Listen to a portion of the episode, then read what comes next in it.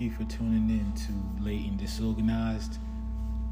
As I always say, always state, I appreciate every listen and everyone who takes their time out of their day to listen to me ramble on.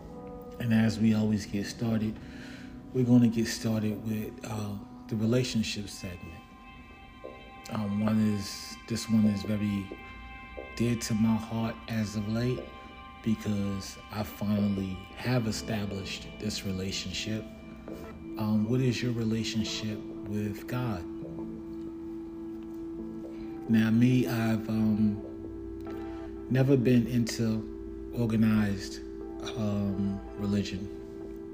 Never been big on organized religion. Never been big on church. Um, most of the churches I've been to have been very toxic. Um, it just mo. well, let me tell a story really quickly, uh, just to explain my relationship with um, church, or my one of my experiences in church that really soured me on church. This was about, I believe I was uh, 17 or 18, and I was in um, the city of Baltimore. My sister at the time had found God before uh, I did, and she actually was into organized religion at this time. Now, um, I was going through a lot and I was looking for direction. So when she offered a church, I was open to it because, you know, I was looking for whatever sense of direction I could find. That's the uh, the direction I would go into. So I was open to going to church. So I went to church with her. You know, I had my regular clothes on, regular street clothes, because uh, she said, you know, she she bigged up church. You know, you come as you are, and God loves you, and the people there are gonna love you, and everything like that. You know, so I was open, like that's what I've heard before. You know, that's what I'm gonna do.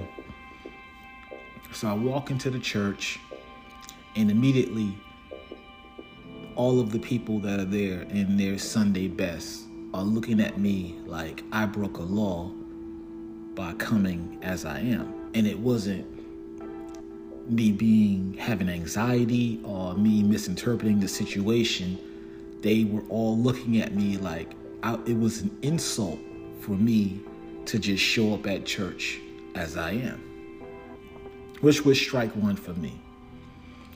So we get there, and my sister is introducing me to everyone at the church, and I understand because she's in the situation, and I'm on the outside looking in everyone that we meet, you could tell that there's a hierarchy as far as the people's attitude as to where they fell on the hierarchy and how they talk to everyone else. Um, the deacons, the ushers, the uh, just everyone just had a, a air of superiority when dealing with someone that they felt was beneath them. And I could see this because I was on the outside looking in. Of course, if you've been in this situation and you've been going here, this is just normal to you. So you don't realize how different or counter counterintuitive or it's just not what you would think a church should be or our church should be which was strike two so she introduced me to uh, the preacher's wife and the preacher's wife was a, a tall black lady, very done up, very made up, you know, looked like um, a, a, mix of Michelle Obama and Mary J. Blige, just tall, towering woman, kind of had an angelic per, uh, uh, aura to her. So she told the lady that this is my brother, this is his first time being in church. And she was like, okay, I'm going to make sure he's comfortable and everything like that. So the church service is going on and this woman now mind you I'm, I'm a teenager this woman is like in her 40s 50s she's sitting next to me and the whole time while the preacher's giving a sermon she's like rubbing up on me. And the first time I, when it first started happening, I thought she maybe she's, you know, a touchy feely person. I don't know, cause I'm I, I don't like to be touched by people that don't know me. So first she starts rubbing on my shoulders and rubbing on my arms, and I'm thinking that maybe she's just it's some kind of consoling thing. And then the rubbing started to get down to my thigh and my knees and my inner thigh. And then it popped in my head like, hold on, this lady is straight up like molesting me. Like it, it I this is I'm not imagining this. This is weird. And I'm looking around to see this is taking anybody else by surprise and no one else is looking at what's going on with me and her. They're just looking straight at this guy preach. And it just felt like a cult. And that was strike uh, three. so at some point, the guy is like, the preacher is telling everyone that if you want to get anointed or I'm not sure what it was, he everyone's going to come up there and he's going to uh, put oil on your head and then say a prayer and my sister's like, my brother wants to do it and, you know, usher me up. No, it wasn't even my sister, it was the preacher's wife. He wants to do it and he he wants to be anointed. So I go up there and there's a line of people and there are people in front of me. So they go to the preacher and the preacher touches their head with the oil and they just start flaring around and being all dramatic. Each person, like five five different people in front of me he would touch their head, say something, and then they would just freak out. I guess you would call it the Holy Ghost in their mind. So it gets to me. He touches my head with the oil and he says a word, and I just look at him. Like, I'm not sure what this is supposed to be, but you're just touching my head. Like, I'm not brainwashed like these people. So he's touching my head, and I'm just looking at him and as I look at him, you can see the anger building in him. Like, you're not playing your role. You're supposed to flare around and act like my touch, like, is doing something to you, like I'm God. And that was strike four because that was when I real the totality I realized the totality of what was going on. It was a cult. And it was a hierarchy. And playing into the cult and the hierarchy is how you get higher in the hierarchy. You act like this stuff is important to you. You act like this has a, a, a connection or a, an effect on you. And the deeper you can go into the church. And the more likely the church is willing to help you. And it's pretty much just a scam played on people that really need spirituality and some people that just want to belong. And that was my one of my experiences at a church that just really soured me on church and the belief of God. Not only that, the belief that for someone to say God cares about me and I look around the world and I see so many people going through so many things. And it's like, well, if God cares about me, why doesn't He care about them?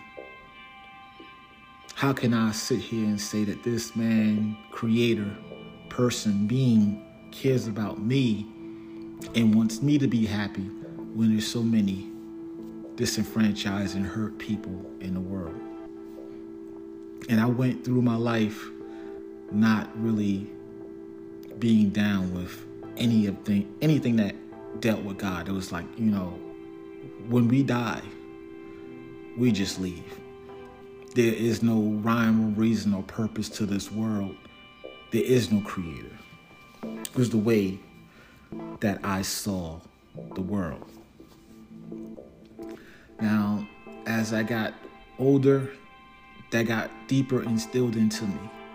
And at some point in my growth, I reached a point to where I guess some people would call it the beginning of the death of the ego, where everything that I believed of myself and everything around me came to a screeching halt and crashed, and nothing made sense. And I was once again looking for direction.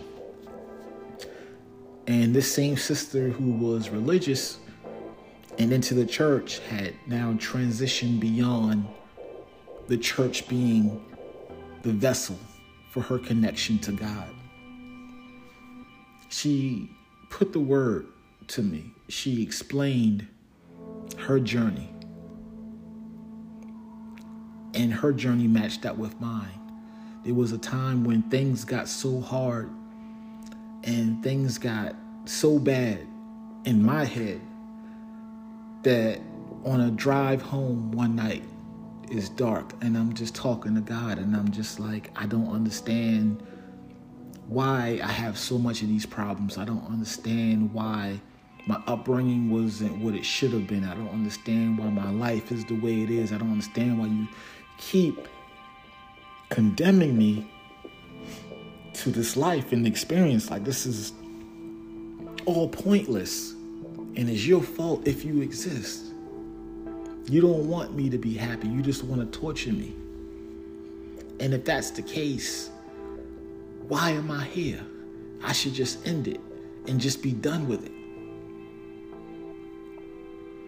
And I got so deep into my depression at that time that I actually did attempt to end it. And something stopped me. I had a like a, a mini panic t- attack, and I've never had a panic attack in my entire life in trying to uh, kill myself. So I spoke to my sister about it, and I didn't tell her that part but she told me about no, no, no. That I'm, I'm skipping ahead. After this happened, I went for a drive uh, late night, one o'clock in the morning, and I got to a certain part of the city, and I felt this unbelievable calm, this unbelievable peace I cannot explain it. It was like the world did not exist anymore. It was nothing nothing mattered, but nothing mattered in a good way. And it lasted for maybe 20 minutes and then it left me and I could not explain it. It was the most peaceful I ever felt in my entire life. So I was telling my sister about this. And before I could get to that part, she herself explained how one night she got fed up and she cursed to God and she complained to God and she said God isn't listening. And she told me about how the the the following day she had this feeling of peace and serenity that made her cry because it was like I just got through pouring my heart out and cursing God. And He sent an angel to bless my heart and give me a moment of peace through all the turmoil. Is when she knew she was touched by God. She said that that was the Holy Ghost. That was what those people pretended to have when we went to church. And it resonated with me because it was the same exact experience that I went through. The same exact experience that I went through. She was repeating back to me. That opened my eyes to the reality that God exists. Now, after that point, I really started to open myself up to God. I started to talk to God. And nothing still was happening. I was still like rocked with depression and anger and hatred and unforgiveness. And in my mind, I'm like, I was thinking this must have just been a one time thing that he listened to me. I spoke to my sister again. My sister said, When you talk to God, are you being honest? Now, to me, yeah, I'm being honest, but I'm not being too honest because, you know, it's like talking to someone who asks you a question. You, you're going to give them the light answer. You don't give them the direct thoughts out of your mind because, you know, there's a buffer to what you think and what you say.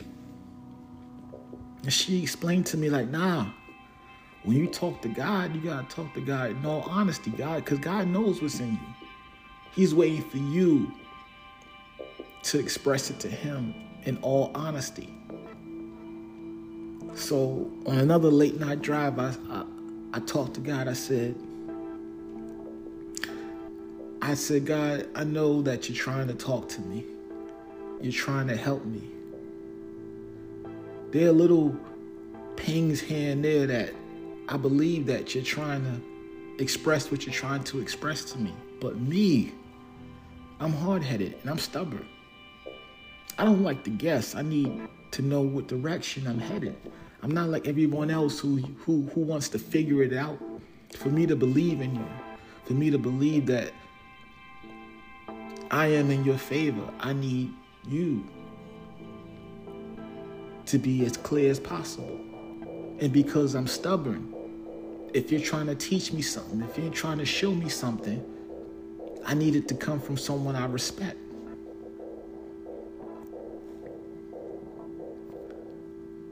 Some time went by, and I started to feel the influence of God, but it was still mixed messages, still confusion. Like, I don't know what you want from me. You keep talking to me, but I don't know what you want. So one morning, I'm driving to work, and I'm trying to fight off the, the anger and depression that I normally feel in the morning. So I'm listening to meditation about being positive, and I hit a pothole. Pothole bends my rim, my tire goes flat. Now, normally, I'm in a situation like that, I would go down a rabbit hole of anger, like, God damn it, can nothing can go right. I'm so sick of for some reason. I had the mindfulness to tell myself that whatever negativity I feel about this situation, going down that path is not beneficial. It will not help me. So, the best thing I can do right now is to be positive, replace this tire, and then go to work. Now, in being positive and not following the path that I normally go, I felt a relief, a release. I felt like I had wings. I can't really explain it. So I, I needed to get the tire replaced. I went all around Charleston. I found one place that that um, fixes rims, but they were closed. So in the meantime, I had to um, get a replacement um, rim because I can't drive around the donut. So the best place I could think of was to go to one of the junkyards and find a comparable wheel to the one I have. So I go to one junkyard. I tell the lady, you know, I got a 17, I got a 17 inch wheel on this um, Impala. So I need a 17 inch wheel. She's like, oh yeah, there's a there's a couple of Impalas on the lot, about eight. They all got 17 inch wheels. You'll be able to find the wheel. So I go out there. Every Impala I go to, 16 inch wheel. Now I don't know anything about cars, and I'm thinking, man, does that does that inch really matter? And something inside me say, you know, call some people that you know that can lead you in the right direction. And at the same time, I'm I feel guilty because I, I I don't. These are family members that I I rarely ever call. I don't know why. I just I don't feel too connected to my family. Not their fault, totally me, but I never called them. And I felt like if I called just to get advice, I'm only calling when I need something, which is one of my biggest pet peeves about others. And I don't want to do that to someone else because I know how that feels. So I'm not calling them. And I'm standing out there in this uh, junkyard, big junkyard, six miles deep. I'm on a road by myself that's about about a mile deep. And I'm thinking like, God, this would be a great time for direction because I don't know what to do. And then this guy in a mechanic jumpsuit comes out of nowhere, comes out of no fucking where. He walks past me. I say, What's up? He say, What up? He goes about 10 feet, turns around, comes back. He said, Hey, young blood, you know anything about cars? I'm like, I don't know nothing about cars. He start asking me questions. I'm like, I already told you I don't know anything about cars. And then he just starts talking to me about why he's out there. He's talking to me about his wife and his life. And it's, it's amazing because I, I don't know how this conversation got initiated, but he's just going in depth. So he gets done talking, and before he's like, all right, I, I, um, I hope you uh, find what you're looking for. And I said, hey man, you know anything about cars? He said, I know little. I said, if if I get this this wheel, I got a 17 inch rim, but this is a 16. If I get this just for temporary use, you think it'll be a problem? Now, mind you, before I asked him, I was out there thinking I didn't want to get this. I didn't just want to take the sex, the seven, the 16 inch wheel, because if I take it home and it don't fit, I'm gonna feel like an asshole. I'm gonna feel like a jackass. You know what this man said? This man said, I, I don't think it's going to have a problem. But the last thing you want to do is take that wheel home and don't fit and you feel like a jackass. Then he said, You need to call someone you trust before you make that decision. Now, I just got through speaking to God honestly, telling God exactly what I need from Him for me to believe and trust in Him, which is I'm stubborn and I need direct direction. He sent someone who was piloted by an angel. They wore a mechanic suit, so I'm going to respect what he's saying. And then directly repeated back to me what I was apprehensive about. I said, man, if that ain't a message from God, I don't know what is. So I called my people. They gave me great advice. They weren't bothered that I hadn't spoken to them in a long time. It made me feel great. And then for the rest of my day, I felt like my day was touched by God.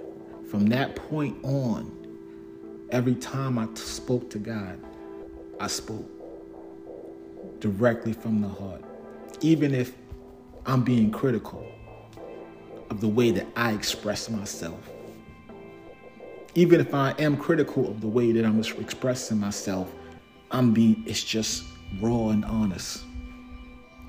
From that point, everything that God has shown me has been from people I respect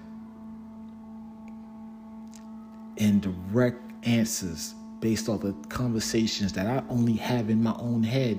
These people are repeating things that I think to myself without me even expressing to them that I thought it. I'm getting exactly what I asked for. Now, most people, when they pray to God, they ask for riches. They ask for family members to be healed. They ask for miracles.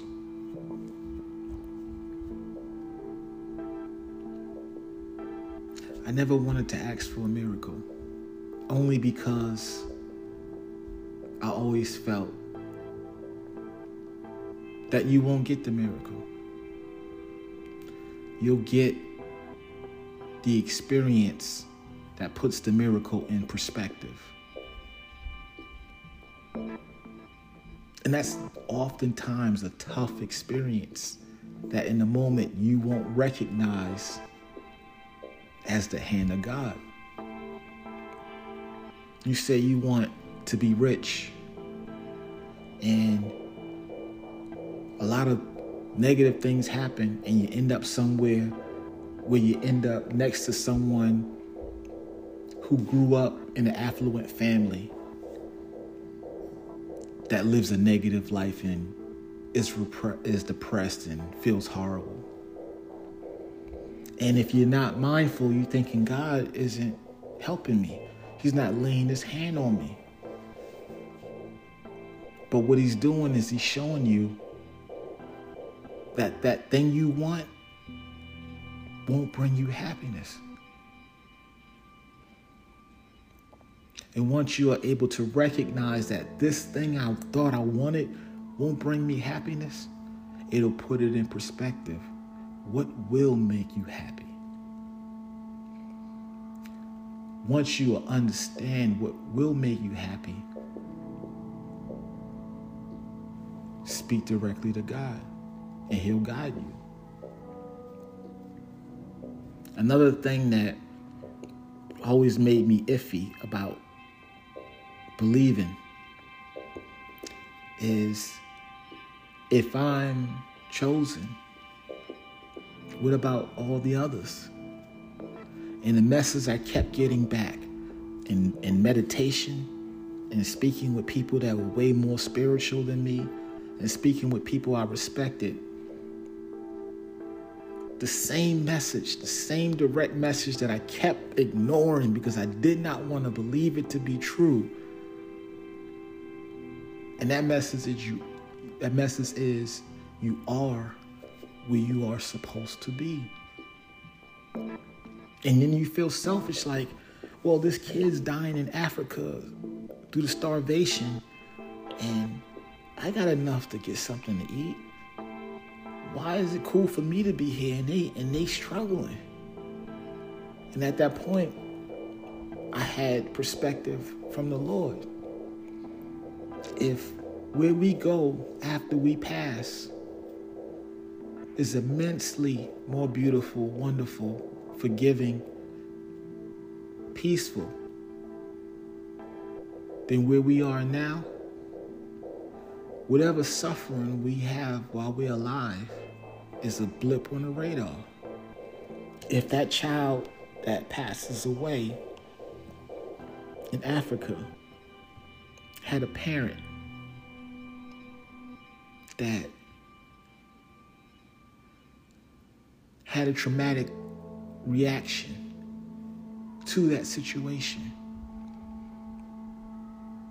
and goes on a drive to make sure that no one in that village dies of hunger again.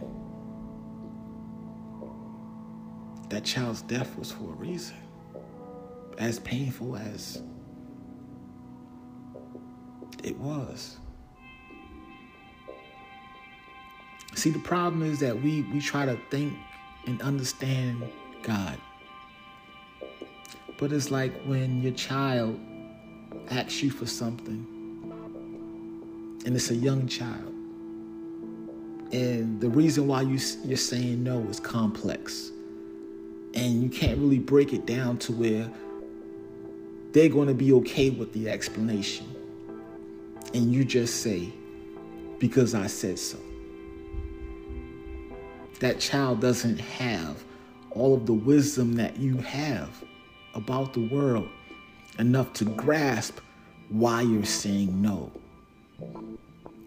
As smart as we are, we're only here for 75 years and we only have history books that we can read that go back but so far at best 75 years, even if you live to 100. God is infinity. We can't know what He knows. All we can do is trust that He knows what's best for us. When I look at my past and I look at everything that happened with my parents and everything that happened with my family, everything that happened with everyone that I've ever met, there's always been a lesson that I realized later that made me appreciate the experience because I have a greater appreciation for the present because of trials and tribulations from the past.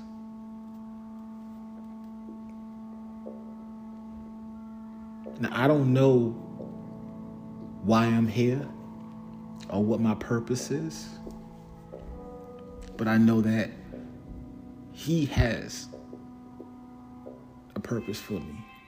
And me understanding my past and learning from our past and appreciating the present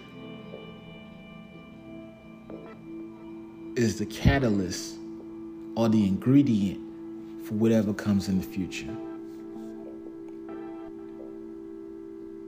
A broke man can get money and appreciate that he has money, but blow, do, blow, blow through it because he doesn't understand the value of money. But when a broke man gets money and loses money, and gets money and loses money, and gets money, then gets the understanding of how to handle money, the value of money, appreciates what the money can do, understands what the money can't do. He has a well rounded view of money. So then, when he gets money in abundance, that's when it will matter. So you can get handed money right now, it won't matter because you won't understand the gift that you've been handed until you lose it. So why not give you trials and tribulations so you can get that gift and don't have to lose it to appreciate it. That's my relationship with God. He's shown me so many things in life